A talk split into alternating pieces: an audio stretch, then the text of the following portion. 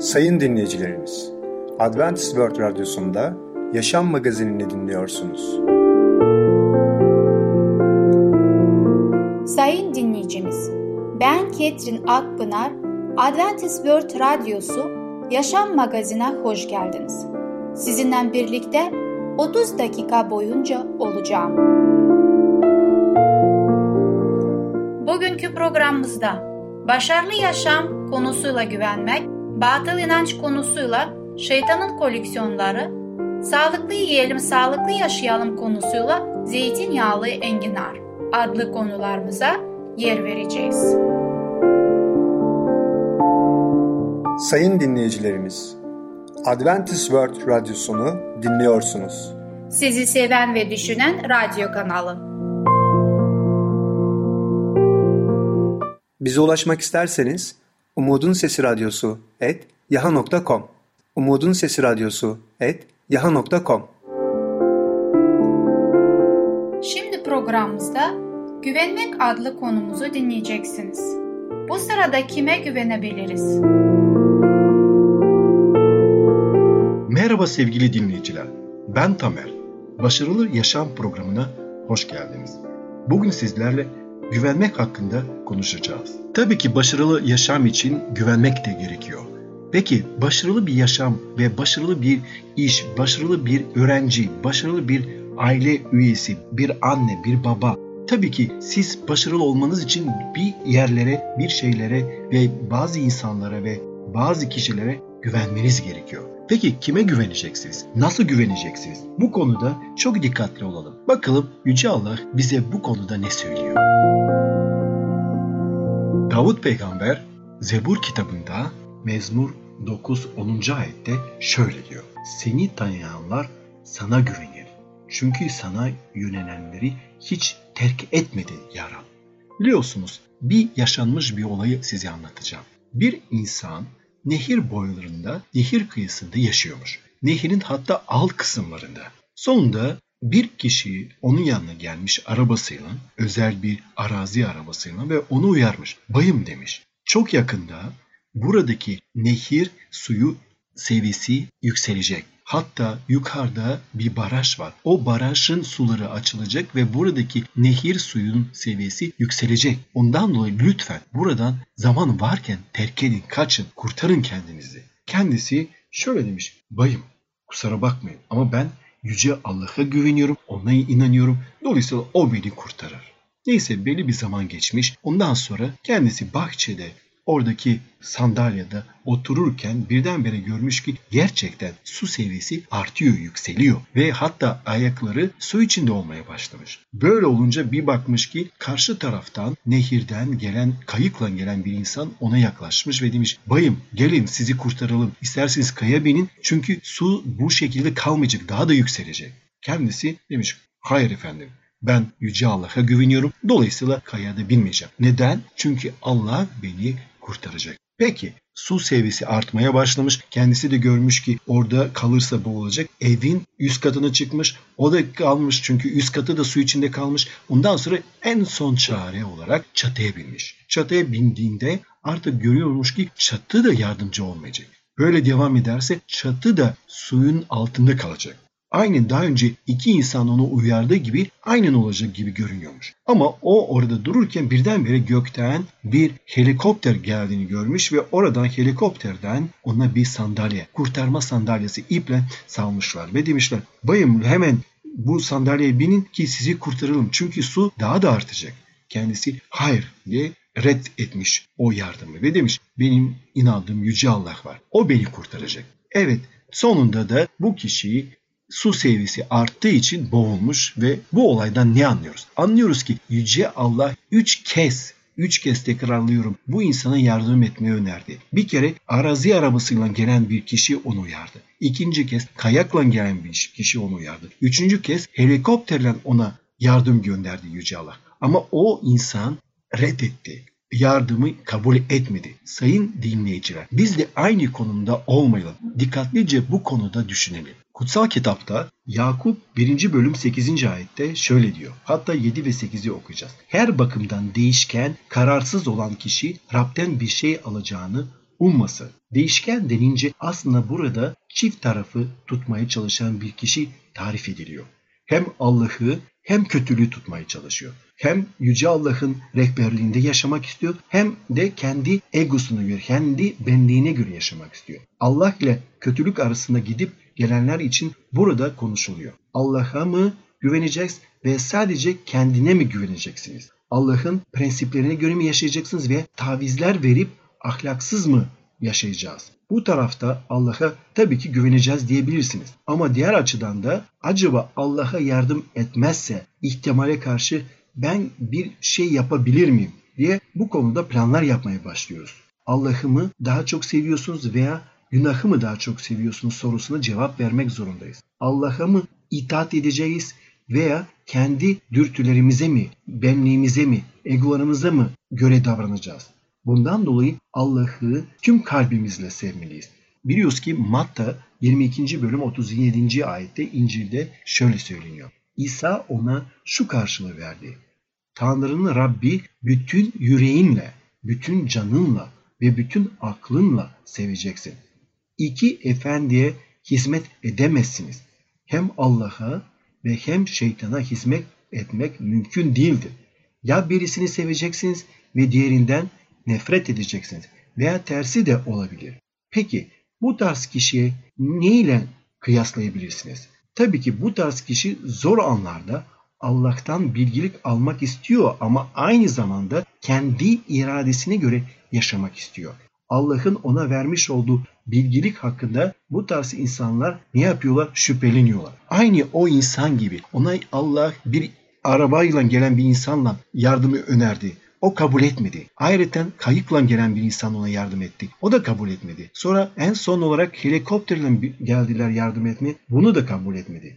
Dolayısıyla biz de aynı duruma düşmeyelim. Bir insan olarak biz daima, daima Allah'ın kelamını, kutsal kitabını okuyup ondan bilgilik isteyelim. Çünkü bu kelam biliyoruz ki Allah'ın sözüdür. Allah'ın bize bu kutsal kitap sayesinde konuşuyor ve böylece Allah'ın iradesini de onun kelamından öğrenebiliyoruz. Biz eğer kendi egolarımızı, benliğimize göre yaşıyorsak o zaman bu tarz kişilerde esinlik ve huzur yok. Bizim o zaman hayatımız bir kaos içinde olacak. Bilgilik almak istiyorsak tabii ki kalplerimizi yüce Allah'a, yüce yaratana teslim etmek gerekiyor. Sadece diri olan tek Allah'a ibadet etmemiz gerekiyor. Denemeler gelince ne yapacağız? Sevineceğiz. Çünkü o zaman ruhani olarak büyümemiz için mümkün olabiliyor. Unutmayın denemelerde insani bilgilikle başarılı olamayız. Asla ve asla. Ancak Allah'ın bize verdiği o semavi, ruhani bilgilikle başarılı olabiliyoruz. Ve tabii ki biz bunun için ne yapacağız? Yüce Allah'ını, kelamını okuyacağız. Bu konuda demek ki sevgili dinleyiciler başarılı ve istikrarlı olabilmemiz için Allah'ın sözünü ve rehberliğini kabul edeceğiz. Allah'ı her gün kalbimizde yer almasını davet edeceğiz. Sevgili dinleyiciler, bugünkü konumuz sona eriyor. Bir sonraki programına kadar hoşçakalın. Sayın dinleyicimiz, Güvenmek adlı konumuzu dinlediniz. Bu hafta salı günü Başarılı Yaşam adlı programımızı aynı saatte dinleyebilirsiniz. Sayın dinleyicilerimiz, Adventist World Radyosunu dinliyorsunuz. Sizi seven ve düşünen radyo kanalı. Bize ulaşmak isterseniz Umutun Sesi Radyosu et yaha.com Umutun Sesi Radyosu et yaha.com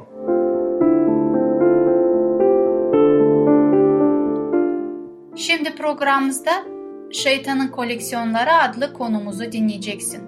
Şeytanın koleksiyonları nedir?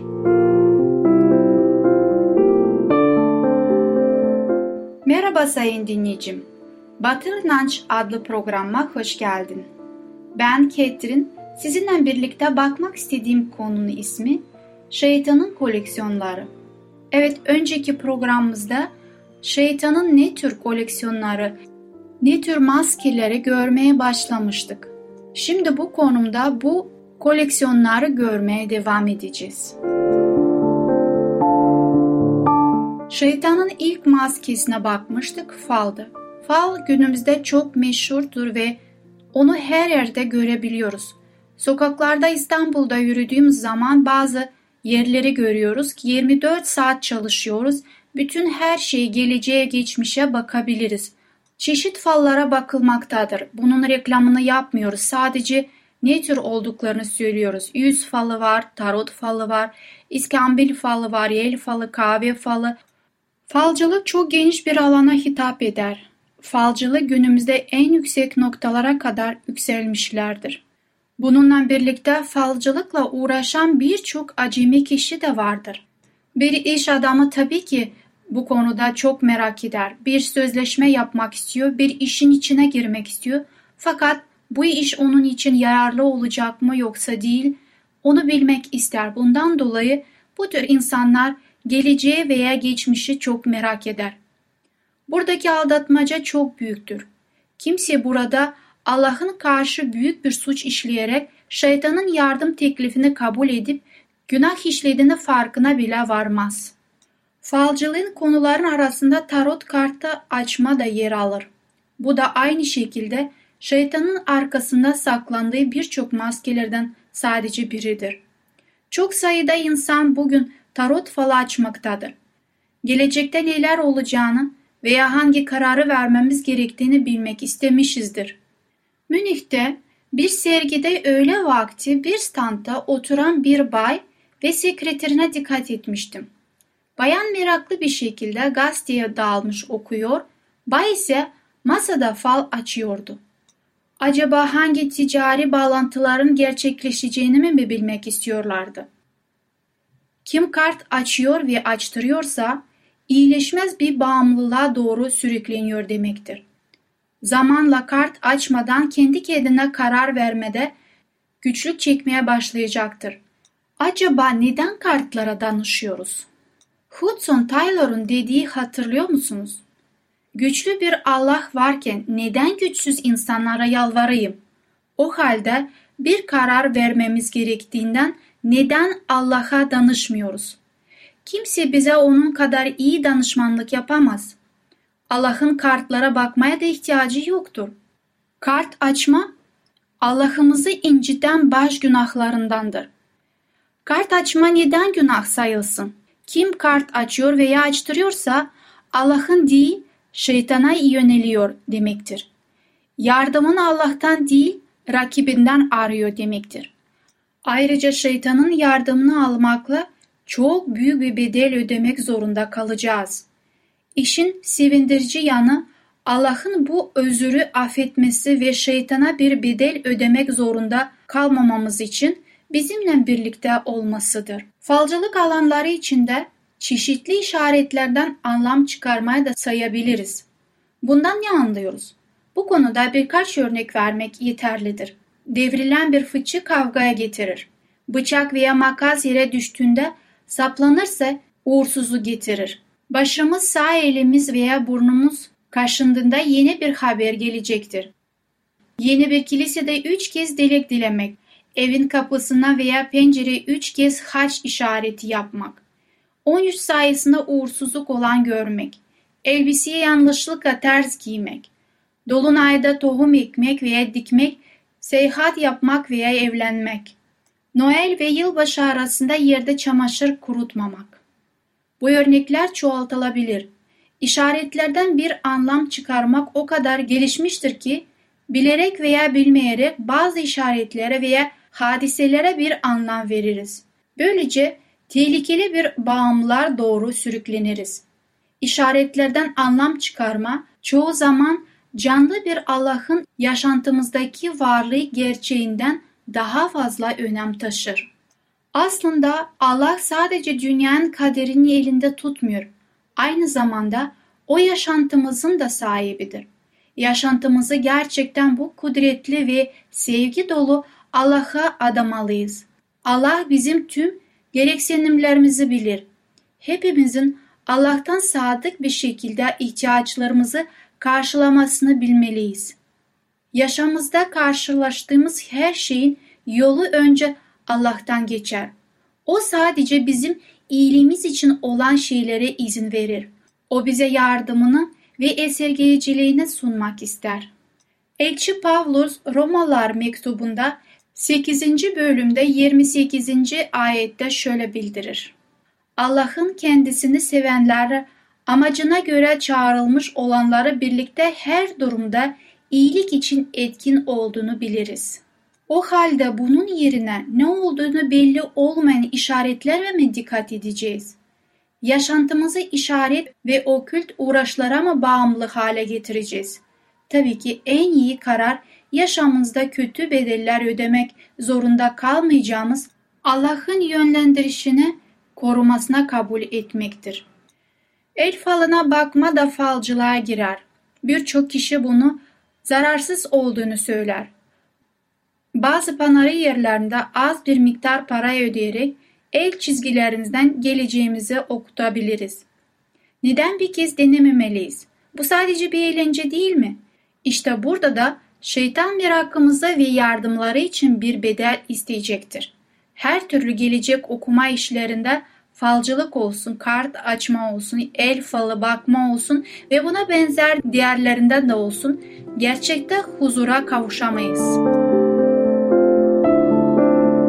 Sevgili dinleyicim, kendinize tabii ki sorabilirsiniz. Neden huzura kavuşamam? Bu konuyla alakalı gelecek programımızda bakmaya devam edeceğiz. Şimdilik sizlerle vedalaşıyoruz. Hoşça kalın, sevgiyle kalın. Sevgili dinleyicim, Şeytanın Koleksiyonları adlı konumuzu dinlediniz. Bu hafta Cuma günü Batıl İnanç adlı programımızı aynı saatte dinleyebilirsiniz.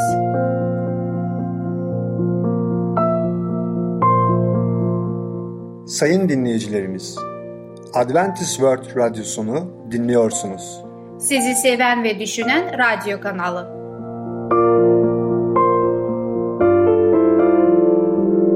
Bize ulaşmak isterseniz Umutun Sesi Radyosu et yaha.com Umutun Sesi Radyosu et yaha.com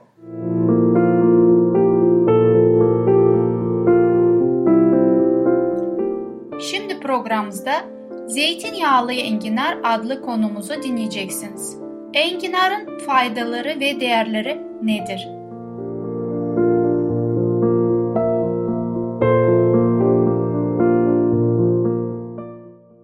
Merhaba sevgili dinleyicim. Sağlıklı Yiyelim, Sağlıklı Yaşayalım adlı programıma hoş geldiniz. Ben Ketrin, sizlerle birlikte tekrar mutfağımda görüşmek ne güzel. Bugün sizlerle paylaşmak istediğim yeni bir tarife zeytinyağlı enginar. İçerdiği vitamin ve mineral değerlerinin yanı sıra baharı müjdeleyen ve sağlık dostu sebzelerin başında gelen enginar zeytinyağı ve garnitür olarak bilinen sebze karışımıyla pişirmeye ne dersiniz? Şu anda biz kış vaktindeyiz fakat enginarı kışın buzluklarımızda varsa onu kullanmak yine faydalıdır. Ayrıca kavanozlarda da varsa konserve olarak bunu tekrar pişirmeye ve baharı hatırlamaya ne güzeldir. Mart ayında gelmektedir ve yavaş yavaş yerini almaktadır. Ve tabii ki bizim soframıza çok güzel bir zengin vermektedir. Ve unutmadan enginar sadece lezzetli için değil, sağlık için de tüketilmesi gereken bir sebzedir. Bir şey daha hatırlatmak istiyorum. Enginar yaprak kısımlarını ziyan etmeyin. Bu tarifede yerleri olmayabilir ancak onları çiğ ya da zeytinyağları olarak salata yapımında kullanabilirsiniz. Tarifime geçmeden önce sizlerle birlikte enginarın değerine bakmak istiyorum. Daha önce dediğim gibi enginarı yapraklarıyla birlikte yiyebiliriz o da bebeler oluyor veya ya da daha olgunlaşmış enginar onun yapraklarına ayırarak enginarın kalbi kalmaktadır. Bugün sizlerle birlikte kalbini kullanarak yemeğimizi pişireceğiz. Enginarın çeşitli şekillerde yemeği yapılır veya pizzalarda, çorbalarda kullanılır. Pişirme ile enginarın besin değeri antioksidan yoğunluğun arttığı bildirilmiştir. Enginarın besin değeri ve içerdiği bileşikler nelerdir? Orta boy enginar yaklaşık 120 gram tuzsuz haşlanmış enginarda 64 kalori içermektedir. 14.3 gram karbonhidrat içermektedir. 0.4 gram yağ içermektedir. 45.6 mg omega 3 içermektedir. 126 mg omega 6 yağ içermektedir ve onun asitleri 3.5 gram protein içermektedir. 556 mikrogram lutein ve zeaksintin içermektedir. B1 içermektedir. B2, B6, C vitamini içeriyor. E vitamini bulunmaktadır. K vitamini bulunmaktadır. Ve içinde daha ne görebiliyoruz? Kalsiyumu, folat var, demir var, magnezyum var, mangan var, potasyum var, sodyum var, fosforu, çinkoyu, e, selenyumu var. Var da var. Baktığımızda enginar birçok vitaminleri ve mineralleri içermektedir. Bu kimyasal maddeleri bizim bedenimiz çiğ olarak alması da çok faydalı. Ayrıca pişirerek de bunları yiyebiliriz.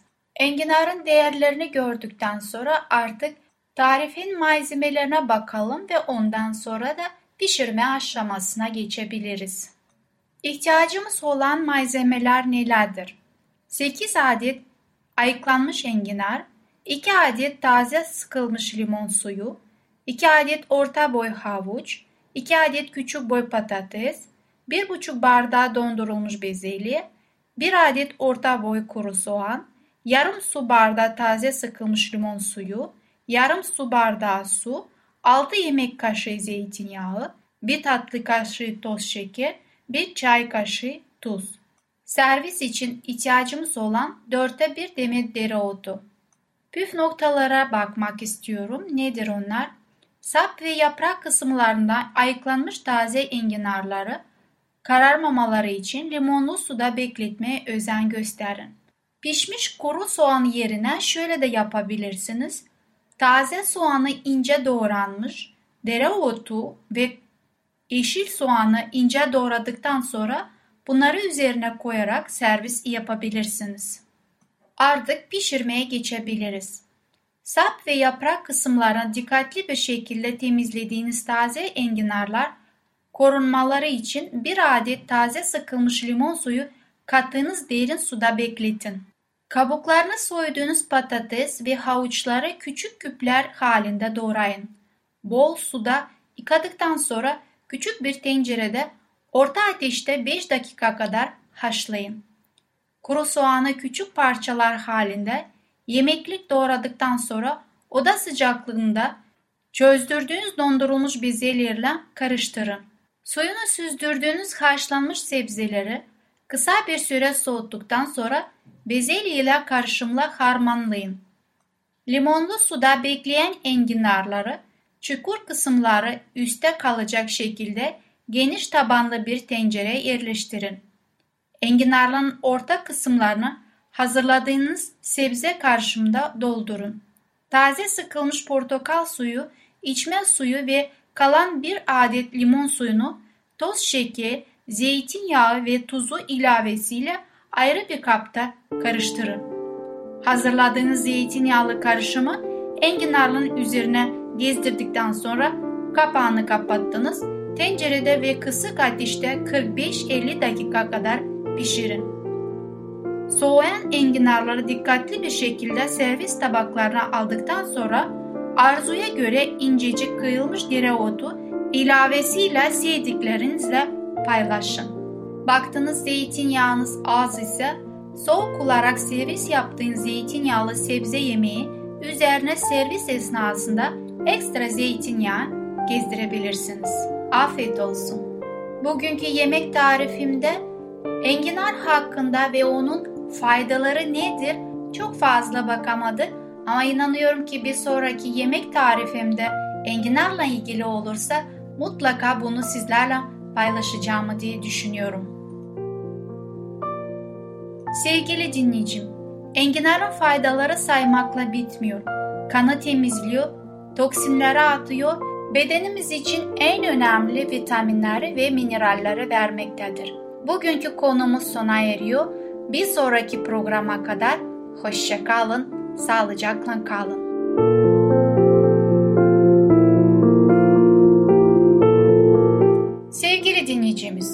Zeytinyağlı Enginar adlı konumuzu dinledin. Bu hafta Perşembe günü Sağlıklı Yiyelim Sağlıklı Yaşayalım adlı programımızı aynı saatte dinleyebilirsiniz.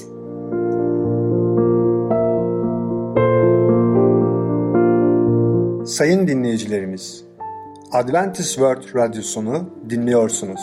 Sizi seven ve düşünen radyo kanalı. Bize ulaşmak isterseniz Umutun Sesi Radyosu et yaha.com Umutun Sesi Radyosu et yaha.com